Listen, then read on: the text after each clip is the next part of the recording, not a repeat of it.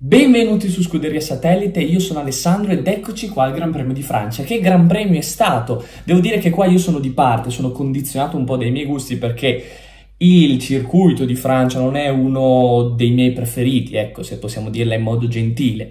Quindi diciamo che è una delle gare che per me sono tra le più noiose del calendario ogni anno. Quindi devo dire che ogni volta quando arriva questa gara faccio sempre fatica ad apprezzarla perché già parto prevenuto col fatto che non mi piace, mi annoierò.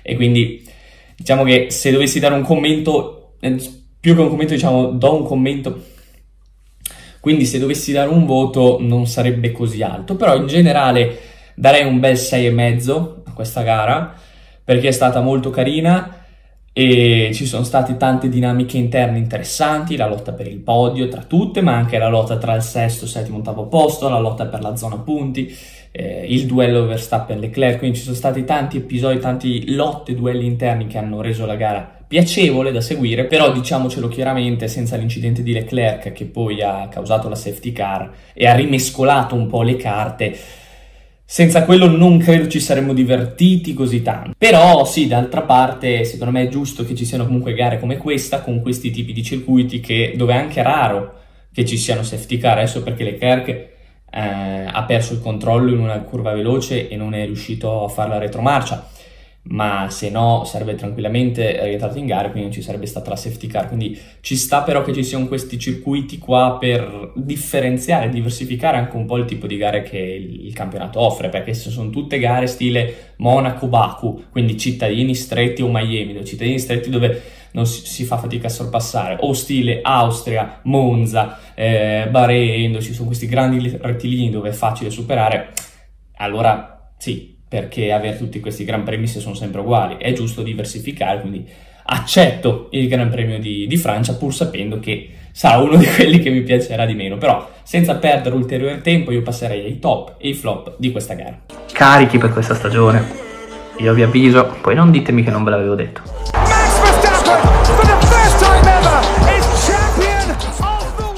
Primo top è Carlos Sainz, perché? Perché veramente è stato il migliore eh, dei quelli là davanti, dei top, diciamo, di quest'anno, è stato il migliore, quello che ha fatto lui che è il migliore dal mio punto di vista. Perché? Perché è stato veloce durante le prove libere, aveva un ottimo passo gara, è arrivato anche primo, se non ricordo male, nell'FP2, quindi comunque aveva sia velocità nel passo gara ma anche bravo nel giro secco. Poi ovviamente diciamo che il suo weekend è stato causato, è stato penalizzato, meglio, da, da penalità, ovviamente, che l'ha costretto a partire dietro. Però nonostante questo, ottimo lavoro di squadra, molto bravo a uh, qualificarsi in Q3 per aiutare Leclerc a fare la pole ed è stato fondamentale in questo particolare e poi ha fatto la sua gara di rimonta. Una gara di rimonta che sì è stata aiutata dall'incidente ehm, di Leclerc e quindi dalla safety car però comunque ci ha fatto vedere belle cose il sorpasso su Perez bellissimo, secondo me un sorpasso, veramente non mi aspettavo un sorpasso del genere, ma anche lo stesso sorpasso su Russell qualche giro prima, anche lì veramente di alta qualità. La strategia Ferrari secondo me era giusta perché il rischio che ehm, entrambe le Ferrari portassero a casa zero punti era alto se Sainz avesse provato ad arrivare fino alla fine. Quindi secondo me è stato giusto non rischiare. Già il weekend aveva preso una buttapiega portare 2-0 a casa non era l'ideale, quindi secondo me è, stato, è stata giusta la scelta eh, del Muretto di fargli fare un ulteriore pit stop eh, per arrivare tranquilli fino alla fine, che comunque è stato una mano lo stesso a Leclerc, perché comunque ha tolto il, il giro veloce a Verstappen e quindi mh, mm, ha aiutato anche in un, un po', un po' eh, non è che lo ha aiutato tanto, però un punticino gliel'ha tolto Verstappen, quindi magari potrebbe tornare utile, ecco, non, non, vorrei fare calcoli, però non si sa mai, ecco, quindi da lì mi è, mi è piaciuto molto Sainz, convinto, anche i sorpassi che abbiamo sempre detto che Sainz eh, non ha il guizzo, non ha la cattiveria, in certe occasioni ce l'aveva fatto vedere mh, mm, quest'anno, eh, soprattutto magari anche in Canada, e, e, invece veramente abbiamo visto un Sainz uh, anche aggressivo e che ti tenta il sorpasso dove c'è lo spazio, cioè ovunque trova un minimo di spazio. L'abbiamo visto su Russell, ma soprattutto l'abbiamo visto su, l'abbiamo visto su Perez e quello mi è piaciuto molto. Secondo top, eh, ho messo Lewis Hamilton. Mm, perché? Perché ovviamente è stato, secondo me, può darsi anche forse il suo miglior weekend uh, di quest'anno perché è stato veloce in qualifica, ha fatto un grandissimo colpo, è riuscito a piazzare l'auto davanti, eh, ha fatto una bellissima partenza, bruciato Perez. E, e poi ha tenuto un ottimo ritmo perché comunque nonostante la Mercedes fosse lenta sul dritto e abbiamo visto quanto influivano quei rettilinei eh, oggi nel circuito di Francia e, e, comunque non è ancora a livello di, di, di Mercedes e Red Bull da poter dominare rit- col ritmo e Hamilton fare il cosiddetto hammer time come ha sempre fatto, come vedevamo magari gli anni passati, non è ancora a quel livello, però comunque Hamilton è rimasto lì. Eh, non, magari non riusciva a prendere quelli davanti, ma non veniva preso da quelli dietro. Ecco, secondo me la gara di Hamilton, cioè la, la qualità della gara di Hamilton, l'abbiamo vista nel fatto che non è mai stato ripreso. Ci siamo, per un bei momento della gara, ci siamo dimenticati che lui fosse secondo, e, e se non l'abbiamo notato è merito suo, detta come va detta. E quindi questo secondo me è stato il fattore che mi ha fatto propendere per metterlo nei top, perché comunque in una gara come questa, dove là davanti bolliva tanto in pentola, sì sì, bolliva, ma per il terzo, quarto, quinto posto. Hamilton era sicuro del secondo. La scelta oggi della maglia era un po' per celebrare le Mercedes, grigio perché ricorda la vettura, London City, Gran Bretagna, Hamilton, Russell. Perché infatti adesso passiamo al terzo top. Perché? Perché appunto il terzo top è George Russell. Ecco ve l'ho spiegato il motivo della, della maglia, era per celebrare due dei tre top come messo oggi.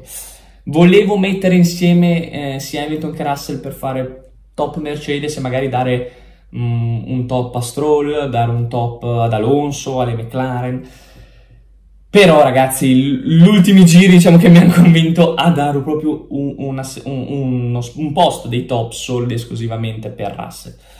Perché? Perché il sorpasso su Perez dopo la fine della Virtual Safety Car, che c'è da dire? Cioè, penso che le immagini parlino chiaro, cioè lì abbiamo proprio visto l'intelligenza oltre che il talento di questo pilota.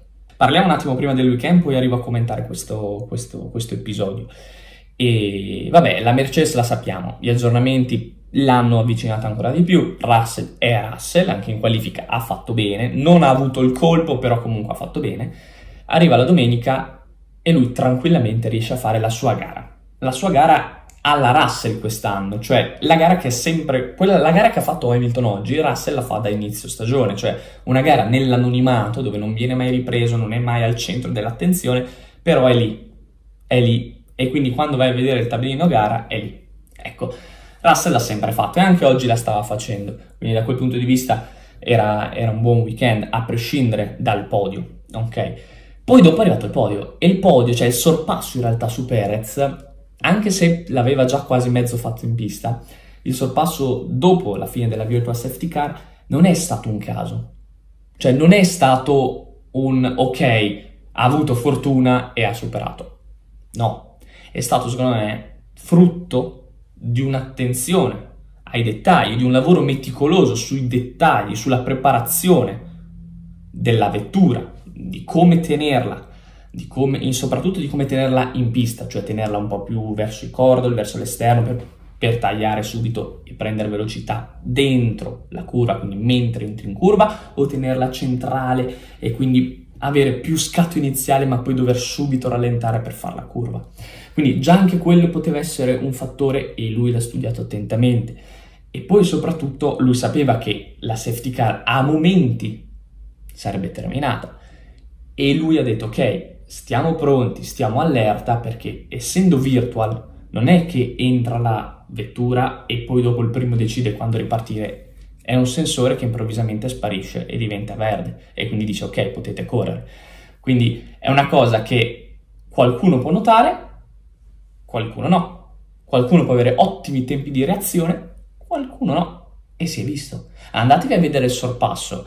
Cioè, se, se state attenti, cioè mandate indietro magari la gara di un giro e guardate Russell, è tipo ci ha messo, se non sbaglio, un, più o meno, eh, adesso non, non, non, non, lo so precisamente, ma ci ha messo più o meno un chilometro di, di, tracciato per preparare il sorpasso, cioè in un chilometro lui ha preparato il sorpasso e faceva la curva larga, larga, larga, si teneva lontano uh, Perez per avere il delta positivo, perché così dopo, eh, ah, quando capiva che stava per finire la virtual safety car, tirava un'accelerata, il delta rimaneva positivo, ma lui improvvisamente si avvicinava a Perez ed era lanciato. Ecco, questa attenzione ai dettagli non è casuale, ma è frutto, secondo me, di questa nuova generazione, questa nuova generazione che ha questa, questa abilità, possiamo definirla, sì, possiamo definire un'abilità nel inventare, nel, nello anche studiare, perché c'è tanto studio dietro, e nel capire, perché oltre al talento del pilota in pista c'è anche l'intelligenza, quindi nel capire che ci sono in realtà tanti nuovi sorpassi possibili in circuiti dove storicamente non si pensava si potessero fare. Ma non, non, adesso non voglio fare il discorso solo su Russell, quindi lo ingrandisco un po'. L'abbiamo visto tante volte anche con Leclerc. E il sorpasso a Monte Carlo in punti dove non si pensava potesse passare quando nel 2019 ha fatto la gara in rimonta. E che poi vabbè è andata a finire male, ma quei dettagli e, e il sorpasso uh, in Austria su Gasly quando guidava ancora la Red Bull. E Sainz, per esempio, anche Sainz oggi ha fatto dei sorpassi che normalmente non si supera lì. Oppure su Russell l'ha superato all'esterno in un punto in cui si va ad alta velocità e di solitamente il pilota prepara il sorpasso, non sorpassa lì. Ma adesso me ne potrei ricordare veramente uh, a bizzeffe se mi mettessi bene a pensarli, ma non vorrei perdere tempo, quindi vado avanti. Però per farvi capire che c'è veramente questa nuova generazione di piloti, quindi Russell, Leclerc, Verstappen, Sainz, Norris, eccetera, eccetera, ha questo talento, ha questo talento però accompagnato da un grande lavoro meticoloso, attento ai dettagli. Sainz studia una marea uh, di telemetrie dopo il venerdì e il sabato per capire i punti dove è più facile superare la domenica oppure i punti dove di solito i piloti tendono a lasciare lo spazio perché pensano non si possa superare la domenica. Queste cose richiedono un sacco di tempo in più, ok? Che però alla fine giova. Perché queste cose qui tu le acquisisci con l'esperienza. Sono cose che abbiamo visto da Alonso, da Hamilton, da Vettel, ma con l'esperienza. Questi ce l'hanno già adesso. E quindi questo vuol dire che quando aggiungeranno esperienza non so quando ci sarà il prossimo cambio generazionale. Quindi complimenti e ancora, ancora un, in particolare a Russell perché veramente mi ha divertito. Io l'avevo notato, per quello vi ho detto andatevelo a rivedere, io l'avevo notato che stava lontano, poi si avvicinava improvvisamente, poi si riallontanava, quindi ho detto questo, questo adesso sta preparando la ripartenza, lo si, vede, lo si vedeva in piena. Perez ancora scaldava le gomme, quello invece la stava già preparando e infatti ha giocato, quindi bravo Russell. Passiamo quindi ai flop e il primo flop, ahimè, è Pierre Gasly. Perché Pierre Gasly? Gran premio di casa. Era l'occasione ideale per rilanciarsi dopo un inizio un po' così, fatto di alti e bassi. E vai out nel Q3. Ok, diciamo che quest'anno l'Alfa Tauri non è la vettura dell'anno scorso, però Tsunoda in Q3 ci è arrivato. Quindi se c'è arrivato Tsunoda vuol dire che le possibilità di arrivare in Q3, quindi di fare un weekend, erano alte. E, e, poi in gara, in gara diciamo che lui ha fatto una strategia simile a Sainz, soprattutto dopo la safety car, quindi nella ripartenza, era lui e Sainz, erano gli unici che avevano messo le gomme medie. Ecco, se Sainz in pochi giri ha superato 3-4 piloti, Gasly è rimasto bloccato. È rimasto bloccato, ma dove? Dice, vabbè, c'hai davanti l'Alpine, è facile, rimane bloccato. No, aveva la Williams, aveva le Haas, le Alfa Romeo, le Aston Martin, cioè vetture che con la prestanza superiore di Mescola poteva superare tranquillamente. Questa secondo me situazione, unita al fatto che era il Gran Premio di casa quindi voleva far bene, unita al fatto che Tsunoda aveva fatto bene il weekend e lui aveva un po' steccato, l'ha reso nervoso, a tratti si vedeva, era nervoso, il sorpasso su Albon ah, era, era, fatto di, di, di, di nervi e, e, secondo me hanno penalizzato la gara di, di Gasly che si è fatto un po' prendere dalle emozioni. Ed è un peccato, ripeto, perché questa secondo me poteva essere l'occasione migliore per rilanciarsi. Ovviamente questo non, non vuol dire niente, perché ovviamente ha tutta una, tutta una, buona parte di stagione per rimediare e per fare ancora un grandissimo campionato. Però siccome stiamo commentando questa gara, ehm, mi aspettavo un po' di più da Gasly, perché Ocon comunque nel bene o nel male il suo l'ha fatto. Quindi se parliamo, eh lo so, ma in casa non è mai facile, ok. Leclerc è come Gasly ogni volta che a Monte Carlo non riesce a finire la gara.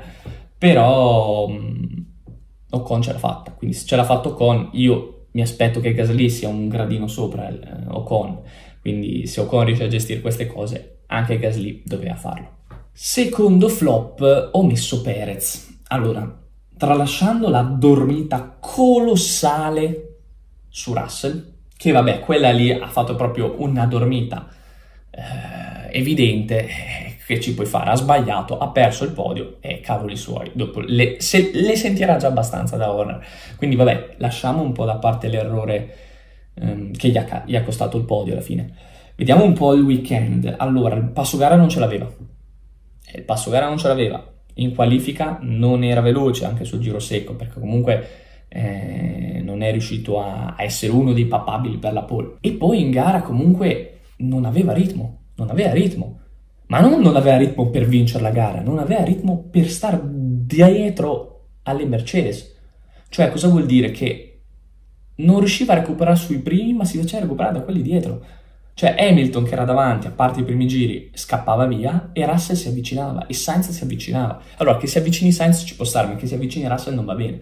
Perché? Perché così, soprattutto vedendo come poi si è sviluppata la gara con il ritiro di Leclerc, questa era un'occasione ghiottissima di dare un bel gancio destro eh, alla Ferrari e scappare via in entrambe le classifiche. È stata un'occasione sfruttata a metà, ecco, più per i piloti per Verstappen che per i costruttori. E per fortuna poi, dico, c'è stato il ritiro di, di Leclerc perché eh, se non ci fosse stato Perez non sarebbe stato di aiuto. Cioè, non è riuscito a mettere dietro le Mercedes perché sono arrivate entrambe davanti a lui non è riuscito ad arrivare a podio, non è riuscito a fare il giro veloce, non è riuscito a portare il massimo di punti che poteva portare a casa per la Red Bull dopo il ritiro di Leclerc. E non è servito a Verstappen ma deve ringraziare come si è sviluppata la gara. Perché con Leclerc in gara un Perez sarebbe diventato fondamentale come lo, potrebbe, lo poteva essere tranquillamente Sainz. Quindi un weekend secondo me negativo che alla fine però comunque conclude con un quarto posto. Però quest'anno la, la Red Bull, cioè un Perez non può, cioè non può arrivare quarto e considerare un buon weekend un quarto posto, perché per il potenziale della vettura, per, la, per i rivali anche, perché alla fine i rivali sono Leclerc e Sainz che sono la prima volta che hanno una macchina più forte delle altre, quindi devono ancora maturare un po' di esperienza, cioè le Mercedes che sono forti ma non sono al tuo livello, e basta, non c'è, non c'è più nient'altro dietro di te, quindi veramente Perez potrà probabilmente arrivare secondo nella classifica piloti davanti a Leclerc. E non ce la farà per dei meriti suoi. Cioè, come per meriti suoi in questo momento è lì, però anche per dei meriti suoi non è lì con Verstappen, ma è molto indietro ed è lì con Leclerc. Quindi sì, questo secondo me quest'anno servirà un po' per dare definitivamente dei limiti, dei parametri al Perez pilota, capire di che stoffa è veramente fatto, no? Perché abbiamo sempre detto non ha le auto competitive, poi aveva le auto competitive, eh, ma si è sacrificato totalmente per Verstappen e va bene, quest'anno non fa così e, e, quest'anno secondo me sarà un ottimo indicatore per capire il livello di Perez in generale, se, se, se ci saranno rimpianti nella sua carriera o ha fatto quello che doveva fare o ha fatto anche di più di quello che in realtà poteva fare. Ultimo flop, Charles Leclerc. Ahimè l'ho dovuto mettere, eh, per una volta eh, l'errore l'ha fatto lui, in realtà la seconda volta perché l'aveva fatto anche Imola, però infatti se non sbaglio l'avevo messo nei flop anche a Imola, vabbè comunque mh, mm, chi è curioso vada a cercare la puntata di Imola e così mi dice se l'ho messo o no. E comunque errore eh, non stupido, perché non è un errore stupido, è un errore di gara? Sì, però hai un mezzo robot contro, perché Verstappen veramente ragazzi è un cyber, cioè non, non, ne sbaglia una, non ne sbaglia una, le uniche volte che Verstappen ha sbagliato era per colpa della vettura, che l'ha tradito, quindi capite che se Verstappen non sbaglia, già hai il muretto, hai la vettura che non ti danno una mano, per una volta che avevi la vettura più veloce, avevi tutte le occasioni per vincere, sbagli tu. Ci può stare, perché ovviamente può capitare gli errori, però...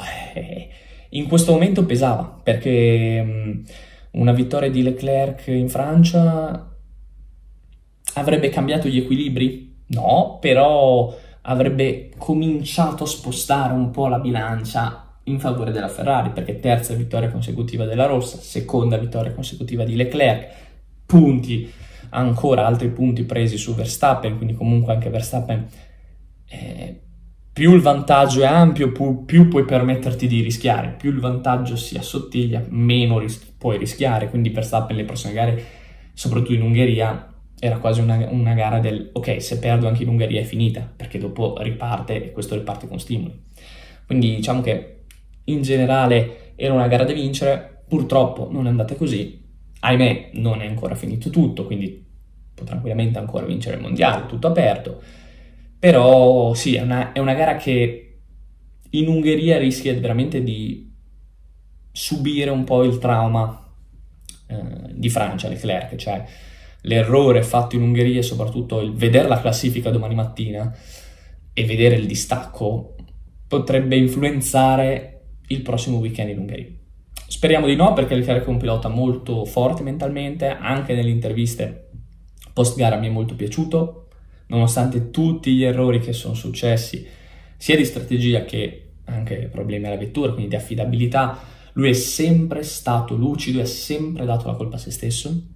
La dichiarazione dove ha detto se quest'anno perdo di 32 punti è colpa mia per gli errori personali, individuali che ho fatto, significa tanta maturità, simboleggia veramente che mh, abbiamo un pilota, cioè la Ferrari ha un pilota, quindi noi tifosi della Ferrari abbiamo un pilota di razza, un pilota generazionale, come dico sempre, ma già pronto, già pronto che magari eh, quest'anno è stato anche un po' sfortunato, però sì, se quest'anno è così,